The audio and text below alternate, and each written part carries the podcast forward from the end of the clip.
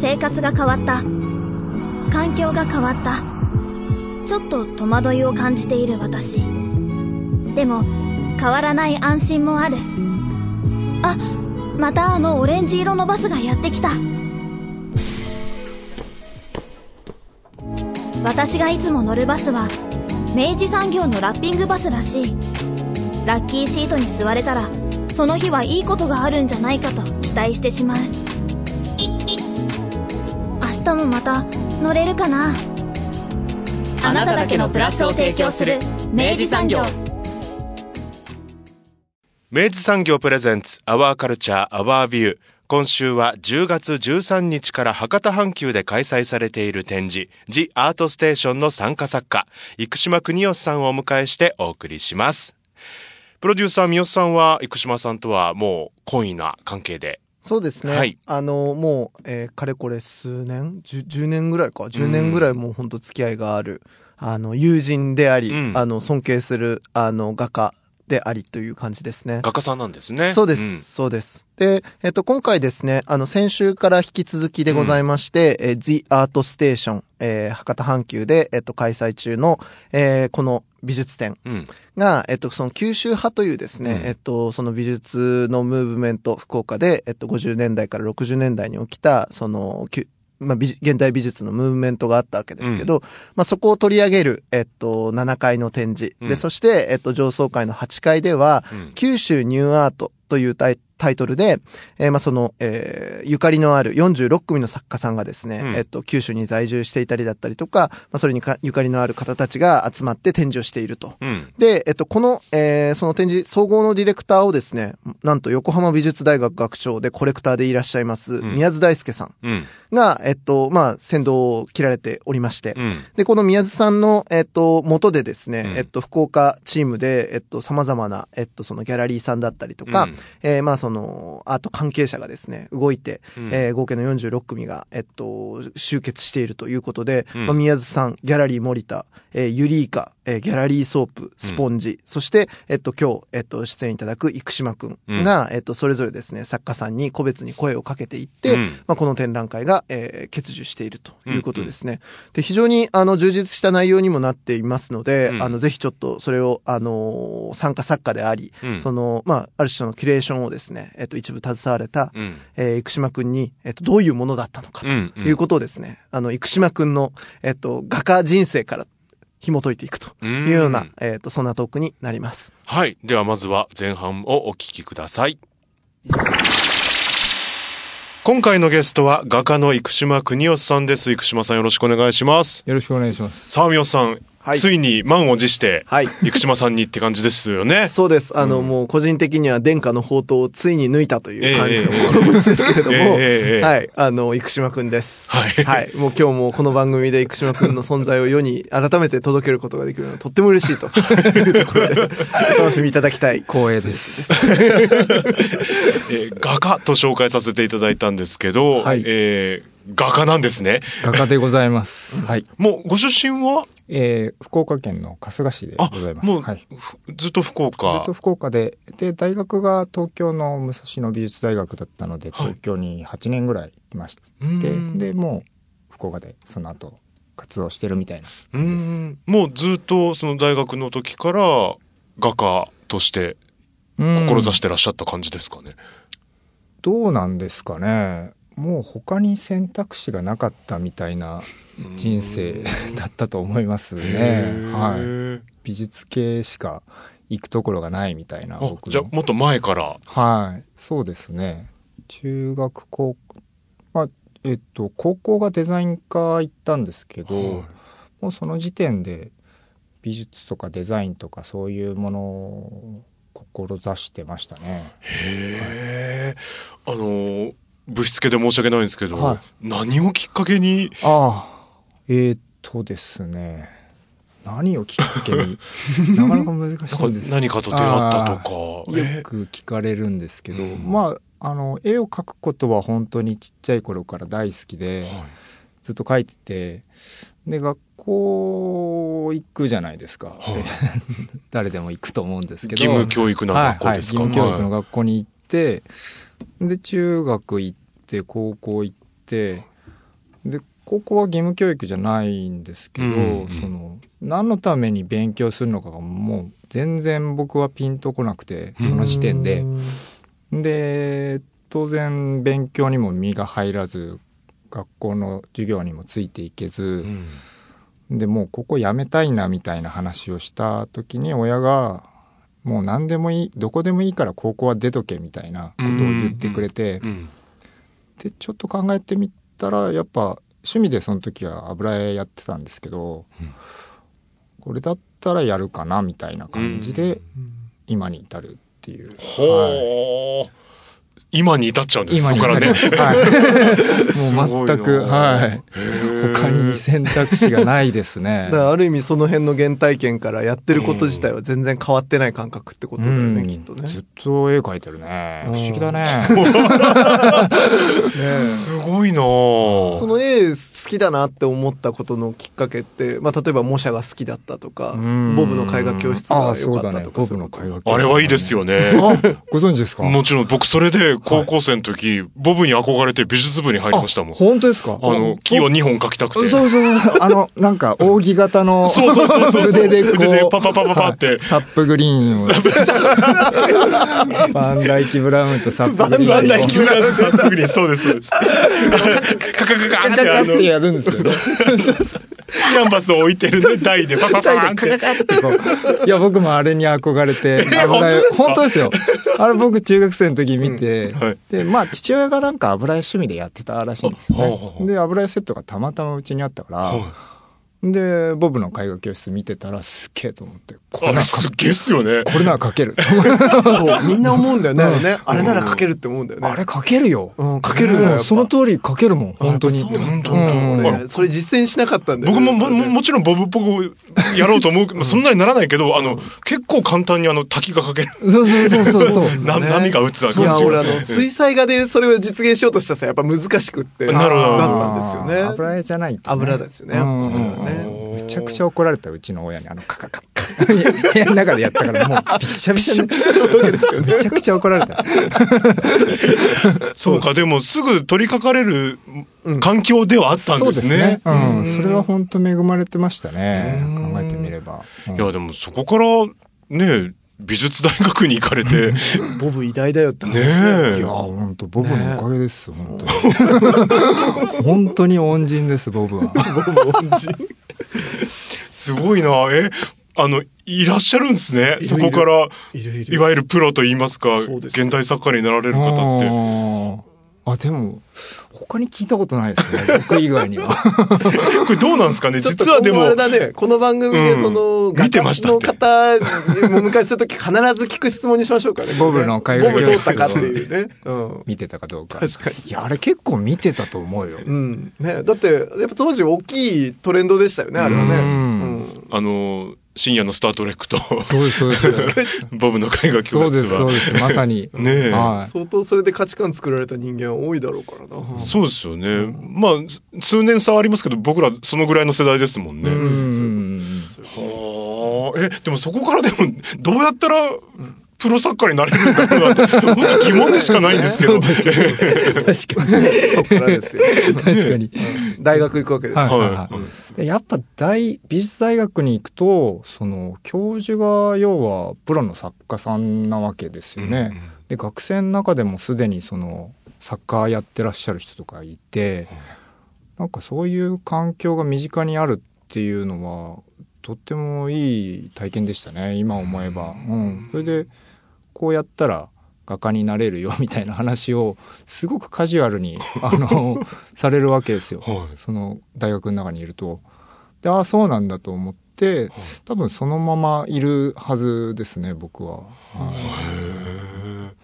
いいい出会いがあったんですね。うん。うん。そうですね。今思えば。うん。はなんかどうしてもこうやっぱりなりわいとしての側面も入ってくるそのタイミングってのがうん。難しいだろうなって、うん。ね、やっぱアーティストの方々ってうん思うんですけど、そうだよね、うん。特にまあましてその要は東京でまあその大学卒業してで、まあ、福岡帰ってくるわけじゃないですか、うんでまあ福岡でそのやっぱうん。画家としてこう名乗るってなった時の、ん。そのなんかこうやっぱその業界がのそのまあ収入も含めてとかね、うんなんか活動のなんかその領域みたいなのも含めて、うん。結構難しいものがあるんじゃないかって勝手に思いがちなんですけど、どうじゃったんだろうか。いやおっしゃる通り大変難しくてですね、うん。福岡でその美術作家をやるっていうのは、うん。えっとまあぶっちゃけ自分も今あの半々ぐらいですね、うん。その収入で言うと、うん。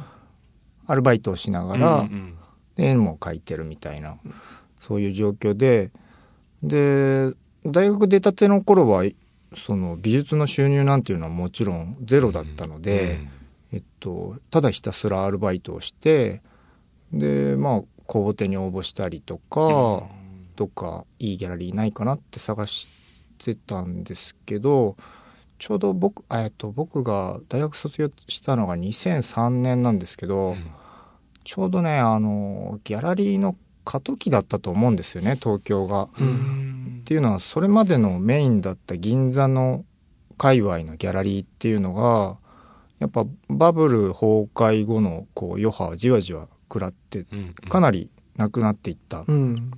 かといってその今六本木とかにあるようなああいう IT 関係 IT 長者みたいな人たちはまだ現れてない時期だから、うん。こうなんていうんですかねこう富裕層向けのギャラリーみたいなのがうん。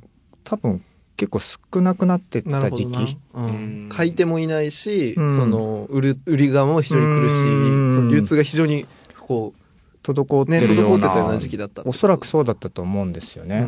でコンテンポラリーアートみたいな認知もその当時はそこまで高くなかったのでうん。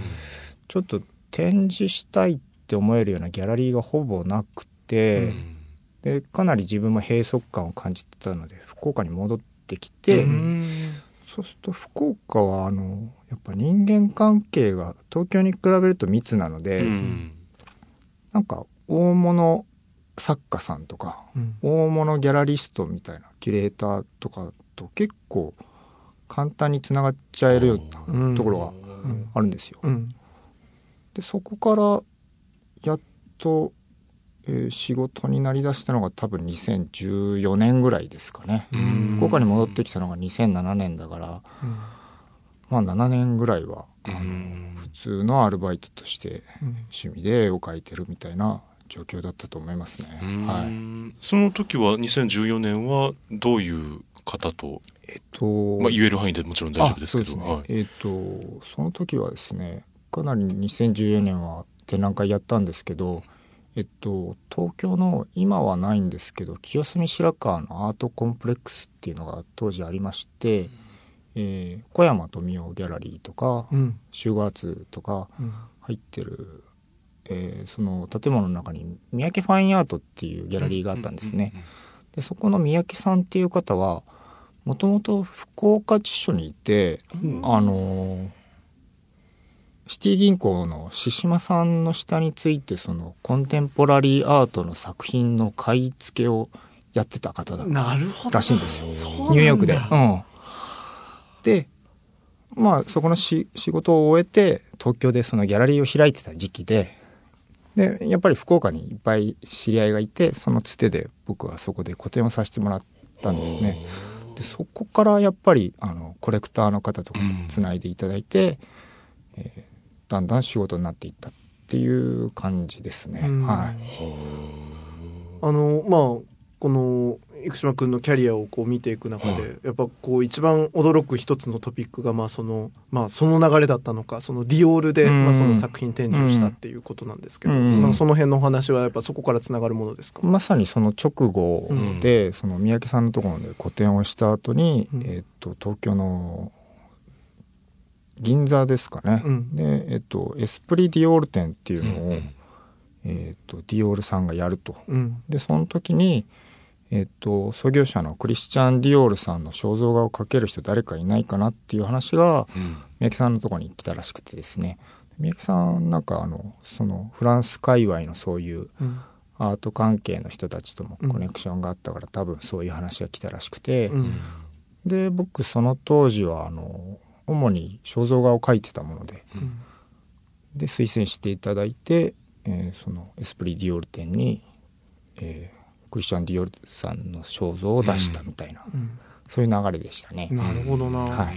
あれ展示の割と入り口ズドンに。入り口ズドンでしたね。ね、はい。だったんでしょう。大きな作品で、はみたいな人すすごいこと今 さらっと生島さん言ってますけどとんでもねえことです。あの一時が万事串間くんはこんな感じでですね、はい。あのまんま生きてるとすごいチャンスと巡り合いみたいなのをこうさざ波のようにですねこうやっている感じがあってですね。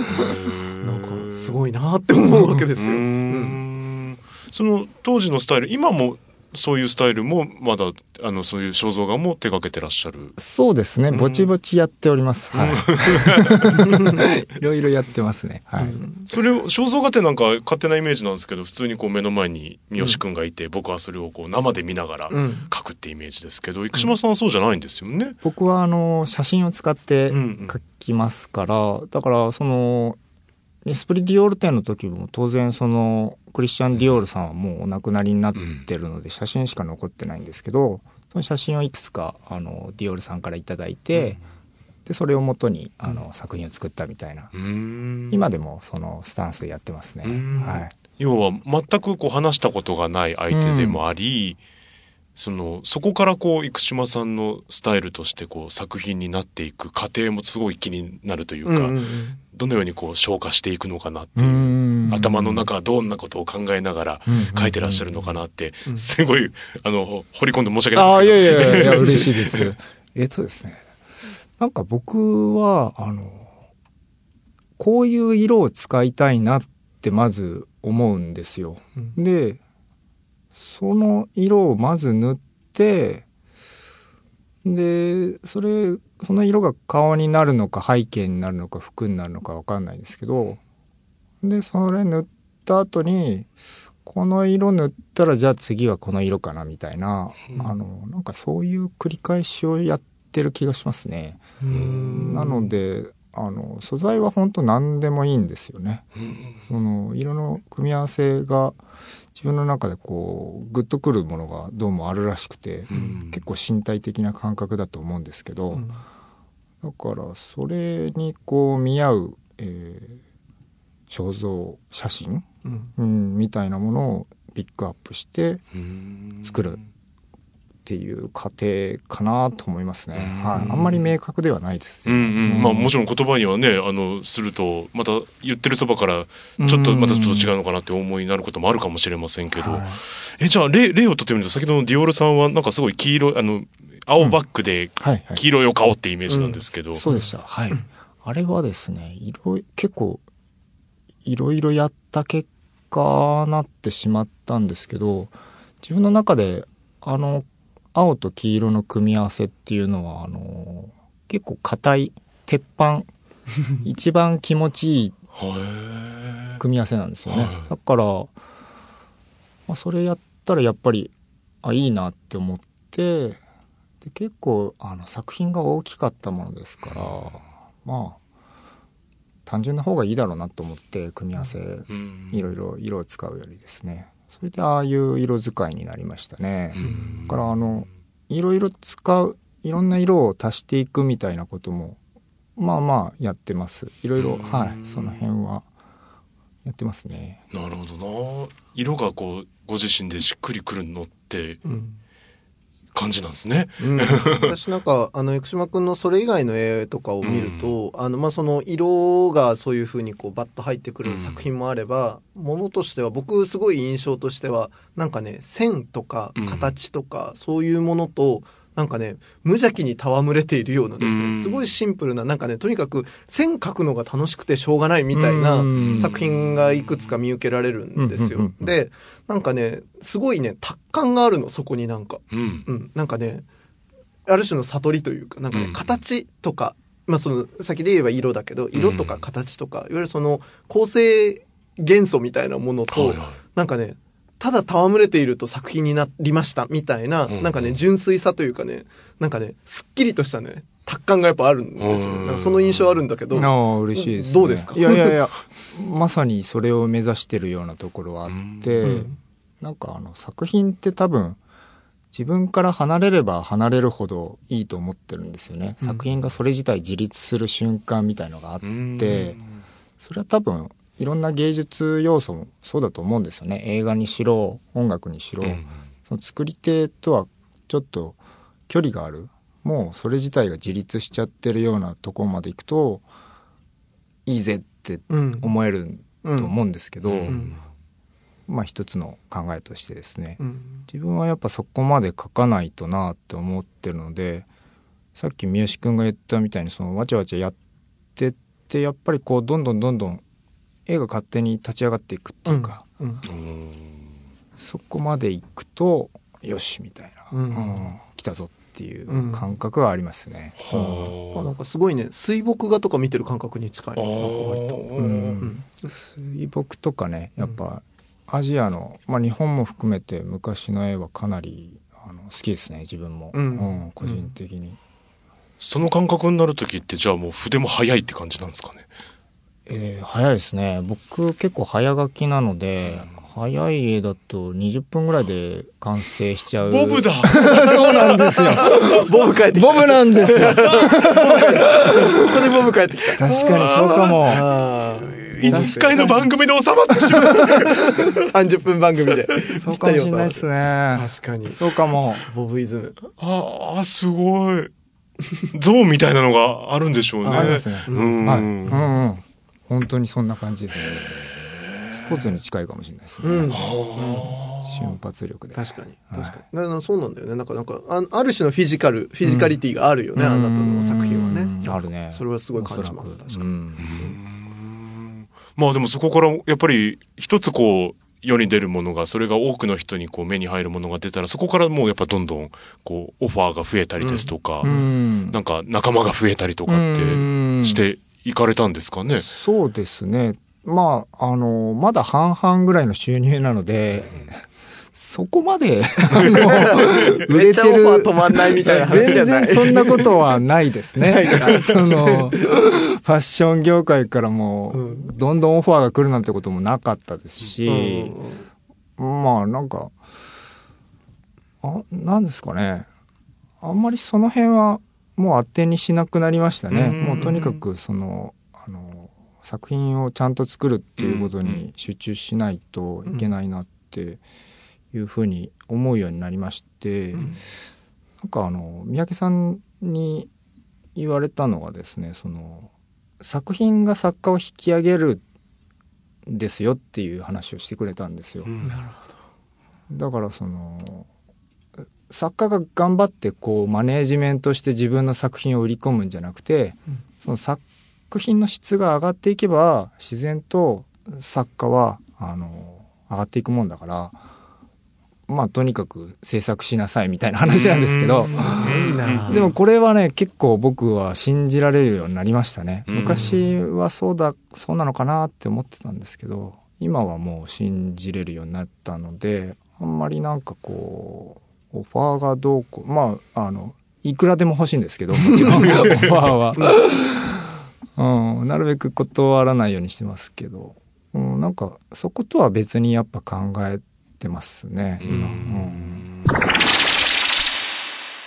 結構でそんな中と言っていいのか分かんないんですけど、あの生島さんのそのキャリアの中で言えば、また何度目かの波が来ているのではないかというのがまさしく今日ちょっとお呼びした理由で、うんうんあのここ数ヶ月の間にですね、うん生島活動がすごいんですよ。福島活動が。生島活動がですねすごいバイタライズしててですね、活性化してるわけですよ。はい。でまあ、それをちょっとねいくつかご紹介したいなと思ってるんですけど、はいまずなんかその福岡空港でああ、スそうです。タヤさんではい。展示をしたのえースタヤさんが、えっと、先月の末ですかね、うん。えっと、リニューアルオープンされて、うん。で、ラウンジスペースを、あの、新たに作ったん。うん。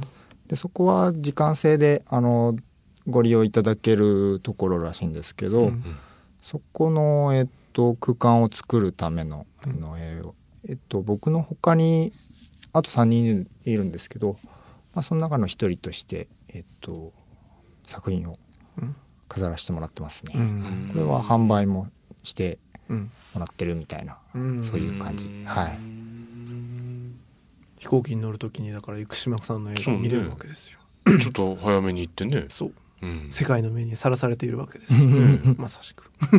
すごいですね。そうなんです、うん。まあ蔦屋さんもそのなんか一応福岡空港っていうのはやっぱり九州の玄関口だっていう思いがあって、うん。その地元の作家さんの作品をぜひそのラウンジスペースに使いたいっていう風な思いがあって、うん。で僕もう他の、えー、と3人の作家さんもみんな福岡の作家さんですね。そういうのをやっていたり。はい。だとか。はい。あともう一つはねこれちょっと、あの驚きだったんですけど、はい。本の表紙にですね、はい。生島さんの、うん。あの絵が採用されるというはい。出来事がありまして、これは採用されたんですか？それ書き、書いたじゃなくて採用された？採用されたようですどうも。え、何そういう、えーっとですね。え？っと、えっと、ホームページを持ってるんですけど、はい。えっと、そこに新作も旧作も全部あ入ってるんですね。で、その画像を見て、えっと、白水社っていう、えー出版会社の方から、はい。あの、今度出す本のその表紙絵に、はい。あの、これを使わせてほしいっていう、えー連絡が来まして、はでそれの時に一緒にこう本の、えー冒頭の数ページも送っていただいたんですけどすごい面白い内容でですねうん。でいやもうぜひあのよろしくお願いしますと。僕もあの海外文学とか大好きあえっ、とイラン系アメリカ人のうん。アザリン・バンバンデア。バンデア・フリート・オルーミさん、はい、の、えー私はゼブラ」っていう本なんですけど、はでその本、えー表紙絵に、えー使っていただいたということですね。い。でまさにおっしゃってた、こう、作品が作家をうん。引き上げてる、いい一例ですよね。完璧にそうですよね。ねえ、まあ、よ多くの人の目に留まるという意味ではね、そんなことってあるんですね。あるんです これが、その、今、最近の生島さんのこう生島生島活動。なわけですよ。でそしてはいはい。はい、今日お呼びしたあ、そうなんですよね。一番のメイントピックが、ですね。えー The Art Station はい。ということで、先週、あの、森田。森田さんにね。はいうん。さんに、あの、ご出演いただいて、ご紹介いただいた、その、博多阪急でですね、えっと、10月の13日からですか、やっている展覧会の、えっと、その、九州派をはい紹介するブロックと、もう一つ、その、九州で活動している、現代のえーまあ、新進気鋭の、えー九州の作家さんたちうんを、えー紹介するブロックとあるんですけど、うんその後者の方の、えっと、まあ、そのコーディネートというか、うんあと作家としても参加しているというのが、この生島国吉でございます。はい。はい。おっしゃる通りでございます。これ、どういう経緯でまたこれは？えーっとどの辺から話していいものかちょっと。であの、森田さんは、その、そんなに生島さんと連絡と取り合ってる中ではなかったみたいなことをおっしゃってたんですよ。そうですね、うん。まああの僕も森田さんのギャラリーは何回も行ったことありますしまあお互いねもう森田さんもその二十何年やられてますし、僕も福岡にずっといるのでお互いの存在は知ってたんですけど、あのこれね繋いでくれたのはあのマヌコーヒーの西岡さんなんですよ。そこなんだ。面白いでしょ？またこれは福岡カルチャーらしい、福岡ねカルチャーでしょ？すね。うん。面白いね。マヌコーヒーの西岡さんが、はい。あの去年僕やっと西岡さんと仲良くなってそれこそあのあれですよ。あの渋さ知らずのライブのえーっと裏方として僕と僕も西岡さんも入ってて、普通にその 会場の飾り付けとかを やってた時になんか仲良くなって。それでで西岡さんがその時ギャラリーモニター最近行っててみたいな話をして、九州派が熱いんだよみたいな話を 俺にするんですよ まさに1年前。うん。そうだね、9月だったもんね。って何言ってんすかみたいな。このタイミングですかみたいな感じになってで結構話盛り上がって、はい。で今年になって西岡さんが「どうも森田さんが、うんあの九州派の展覧会やりたいらしいんだよね」みたいな、うん。僕のところに連絡してきて、でちょっとなんかあの九州派の作家だけじゃなくてその今生きてる福岡とか、まあ、九州に関係する作家さんもあの一緒に入れたいらしいみたいな話をしてくれて、あじゃあちょっと会ってうんお話ししましょうみたいな。で森田さんに実際に会ったらもうあの34時間は 時間が飛びましたよね。そうですね。もうね、話し始めたと思ったら、ね、軸が歪んでい時た。空が歪んでいって、もうすっかり洗脳されててですね。出来上がってましたそうですよね。そしていつの間にか仲間にカウントされるそうそうそうそうそう。ね。で生島君もうよろしくみたいな。さすがですね、はい。森田さんね。すごい。あの人間力たるや。すごいいやすごいと思います。本当にびっくりしました。こんなにちゃんと話したの初めてなんですけど、ちょっとねあのリミッター外れてますよね 本当に。いや、本当本当そう。いい意味で、うん。うん。すごいなと思って。すごいよね、巻き込む熱量がね。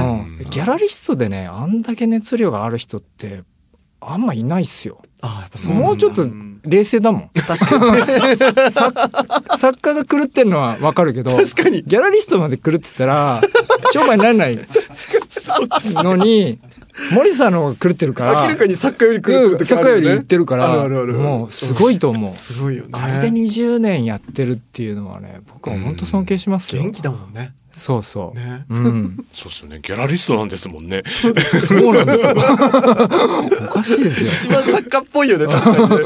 確かにそうだね。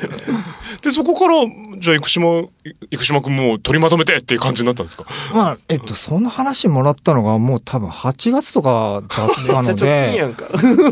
で、もう日程は10月13から18で決まってたんですよ。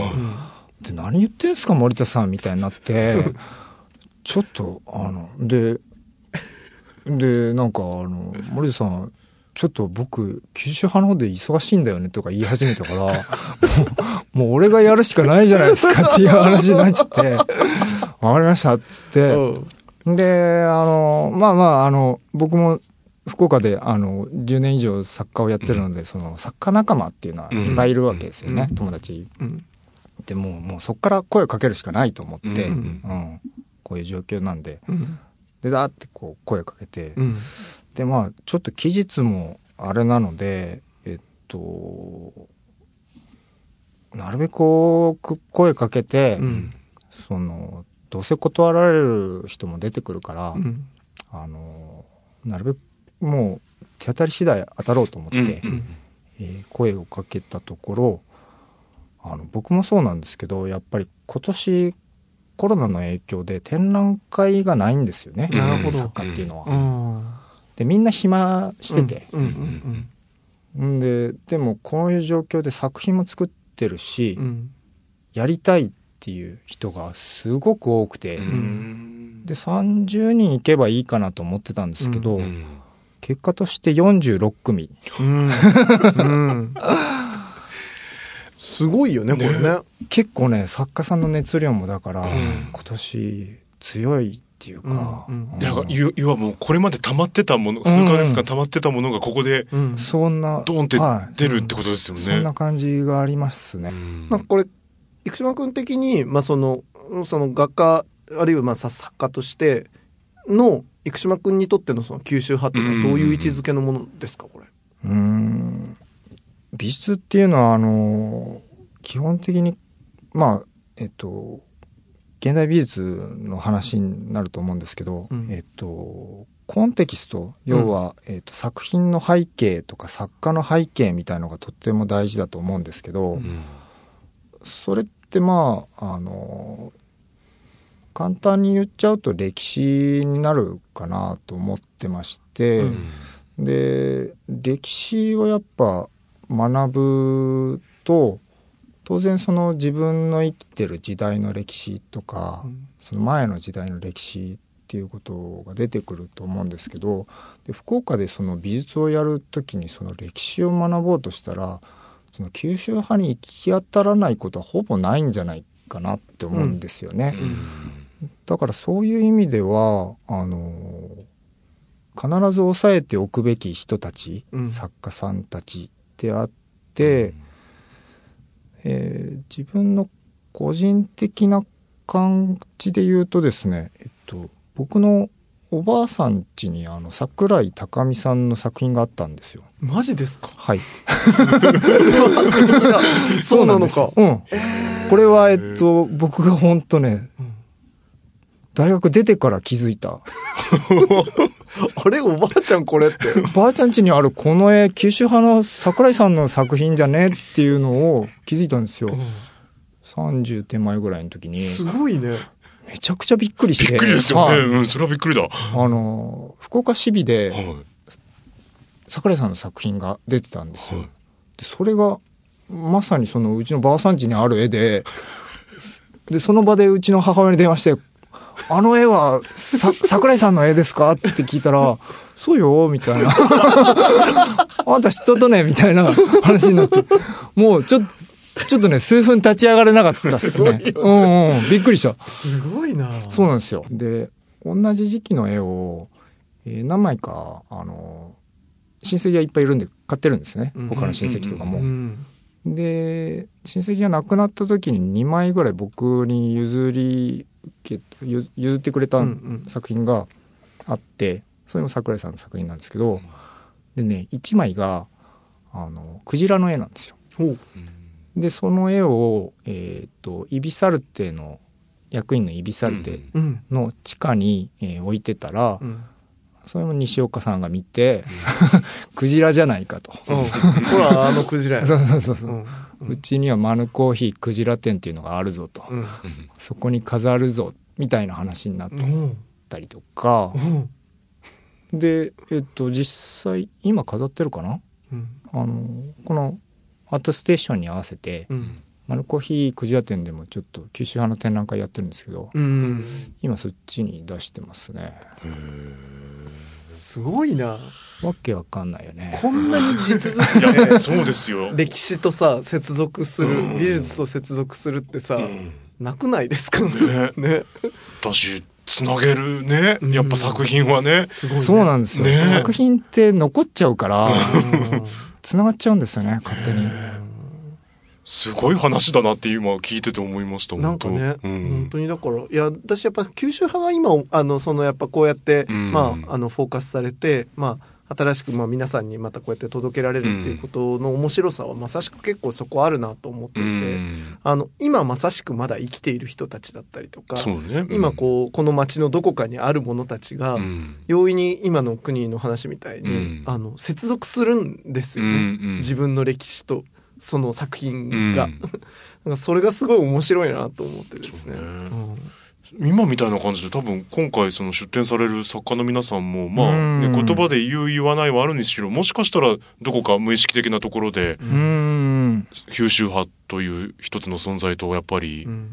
接続していることうん。あるのかなって思いましたけどね。かなりあると思います、ううんう福岡でやってる以上はうん。もうこういう感じでもう嫌おうなしに やっぱり昔の作家さんと付き合う作品と、うん。うん出会うことってすごく多いからそれはなんか美術のいいとこだと思うんですよね、うん。さっき言ったコンテキストみたいな。そこを大事にする、うん。歴史を大事にして前の世代がやってたことをちゃんと受け継ぐ、うん。まあ、そこに反発することもやってもいいし、うん。無視することもやってもいいんですけど、うん。一応ちゃんと見るみたいな、うん。そういう作法っていうのは結構いいとこだと思いますね美術の。これは言いづらい部分もあるかもしれませんけど生島さんご自身が今回のこの九州ニューアートで注目している作家さんですとかはい。いらっしゃいます？えっ、とですねえっ、と一番えっ、と好きな作家さんっていうともう完全に個人的ですけど、いやいやえー橋口倫太郎くんっていう書道をやってる長崎の、うん。えー彼なんですけど彼の作品はもう見ればわかるので、えーっとあえてここでは彼に触れず 見ればわかはいる。見ればわかる。もう本当に、はい、見ればわかる作家さんです、はい。でえっとね上村隆弘さんうん。をちょっとの話を僕は今回したいなと思っててですね、えー上村さんはあの僕の大学の同級生なんですよね、彼は彫刻家で僕は油絵だったんですけど、うん。実は大学時代全く面識なくて、で僕が福岡に戻っってきて何年か後に上村さんが奥さんの実家がこっちだったはずなんですけどそれでこっちに越してきたと。はい。でそこで初めて出会って、うんで作品をちゃんと見たのは、うん。えー、と九州芸文館でやってた「スーパーローカルマーケット」っていう、はい。えー2018年かうん。にやったうん。大きな展覧会うん。で出してたんですけど、うん。上村さんはその武蔵野美術大学の博士課程まで出てかなりその美術を理論的に勉強された方なんですけど、作品となるとなんかいろいろ考えた結果それを全部投げ出しちゃうみたいなところがある作家さんで 僕そういう人大好きなんですよね。いろいろ考えてもやもやもやもやぐちゃぐちゃぐちゃぐちゃやった結果 もうもういいみたいなこれが好きやねんみたいなところだけになっちゃうみたいな人ってうんすごく僕信頼してて。で上村さんもまさにそういう人なんですけど、どどういう作品作ってるかっていうと、まあ、チラシにも載ってるんですけど、あの鉄鉄材をうん。一本一本こう折り曲げてうん。溶接してうん。キャスターつけてうん。ショッピングカート作る。みたいな、うん。でそのショッピングカートももうすごい精度なので、うん。あこれスーパーにあるやつじゃんみたいな、うん。あの、ちゃんと使えるショッピングカートを作るはい。はい。みたいな作家さんなんですよ。おうでなんでショッピングカート作るんですかって言ったら、そのそのボリューム感みたいな雰囲気みたいなの置いてある、はい。それが大好き。すごいな。すごいなでそういう作品を作られてる方で、うん。他には今回は出さないですけど、えっとサーフボードやっぱかっこいいなって思って、サーフボード一生懸命作って、でボード屋さんに持ってったら「いやこれはサーフボードとは言えない」と。ああ波に乗るためにはってことですね。うんうん。全然乗れないっうん。て言われて、えじゃあどうやったら乗れるんすか？みたいな話して作り方を教えてもう一枚作ったら65点ぐらいかなみたいな。でもちょっと乗れるようになってんうん、でも乗れる。みたいな。でも上村さんはそのえっとサーフボードの雰囲気が好きなだけだからそうですよね。うん。それに乗乗っては欲しくない。なあなるほど。使って欲しくないんですよ飾って見てほしいうん。っていうような作品を作ってる方で今回新作はなんかねタオルラック作ってタオルラック？はい。そのタオルがねまたいい色なんですよ。なんかピーコック系のあの結構いいタオルだって言ってましたけどその壁掛けに こう、なんかアルミラックみたいな感じでこう縦にこうあのタオルがこう並んで、はいはい。で下から取り出して上から補充できるみたいな。まあでも非常に機能的なタオルラックだった。でも使ってほしくない。の そうですそうですよね。そういうの見た目。そうですよね。見た目だけを楽しんでほしいみたいな。すごいね。めちゃくちゃ面白い。完璧に一周回った人 めちゃくちゃこれが百貨店にあるっていうだけでもう僕はもうすごいワクワクして、もう何重にも文脈がそうそうそうもうややこしいなって。そうっすよね。だ見見た目というかそのやっぱりそのフォルムがすごい大事なんですけど、でもやっぱ使えるようにも作るんですよね。めちゃくちゃ使えるんですよ。そういうことですもんね。はい。ちゃんと使える。でも使ってほしくない。はい。でそれが百貨店にある。百貨店にある。ためたやね。いやもう最高だと思います上メタ村さん。にメタが重なっていくって感じですね。はい。っていう作家さんが、はめちゃくちゃ面白いね。い、激推しです今回。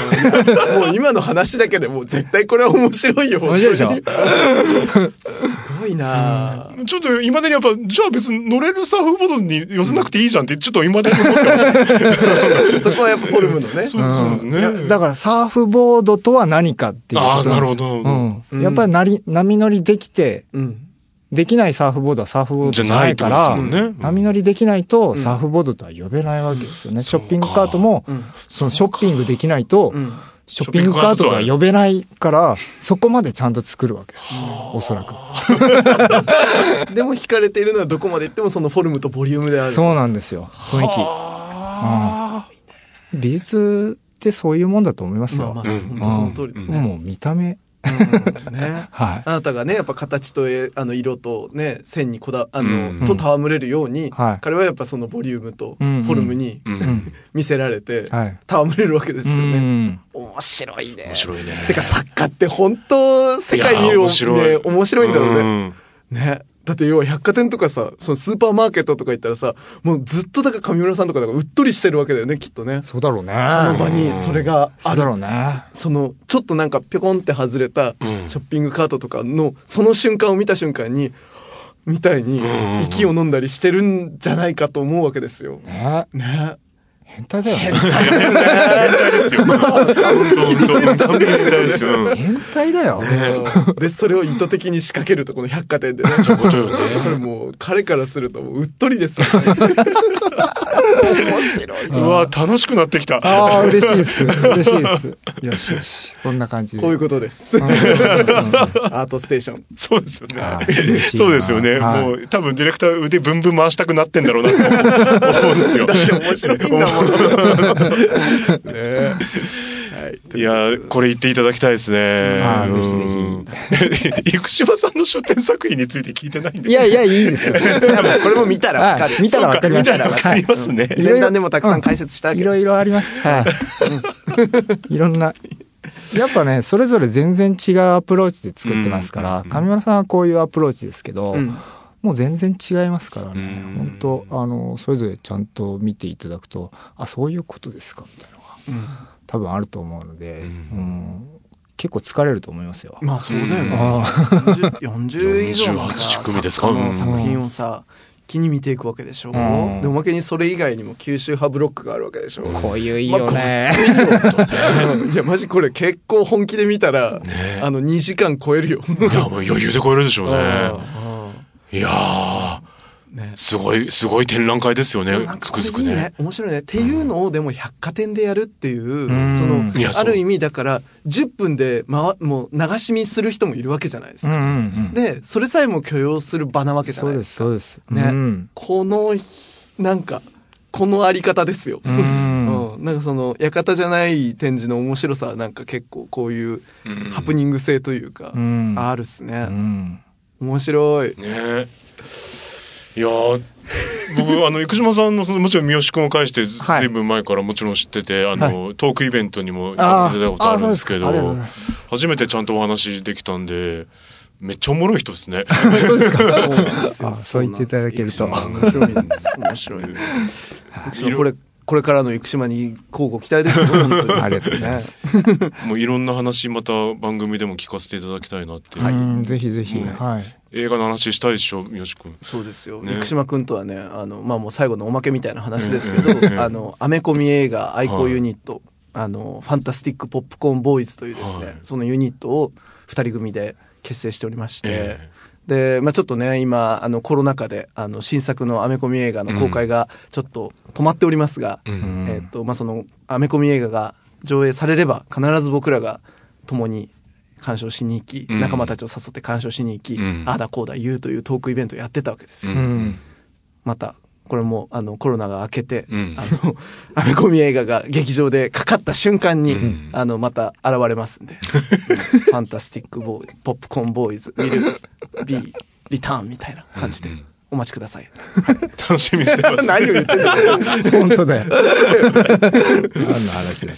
まああの今後のね野望活動予定なんかも聞いてみたいんですが、まあまあやっぱりまずはこのはい。展覧会ぜひ見ていただいてって感じですかね。はい。まあまあ、こういう状況なんでね、ぜひ来てほしいっていう感じでも、ううんん。なかなか言いづらいですけど、うん。実際ね、こんだけの作家さんの作品目に触れる機会、なかなかないと思いますので、そうですね。しかも変えるっていうのは、本当そうだね。とってもスリリングだと思いますね。うん。はぜひお越しいただいて手に取っていただきたいなと思いますね。えーまた来てください。あい。ありがとうございます。本当に素晴らしい機会を。りがとうございます。ありがとうございました。ありがとうございました。僕は福岡の大学生地元から引っ越してきて初めての一人暮らしにドキワクおしゃれな照明も買ったしこれでバッチグーでもガスと電気ってどうやって契約するの？そんな時に見つけたのが明治産業電機手続きは簡単明治産業電機工事だって不要明治産業電機。賃貸マンションでも OK 明治産業電機。最高かよ。明治産業電機。これからもよろしくお願いします。明治産業電機。あなただけのプラスを提供する明治産業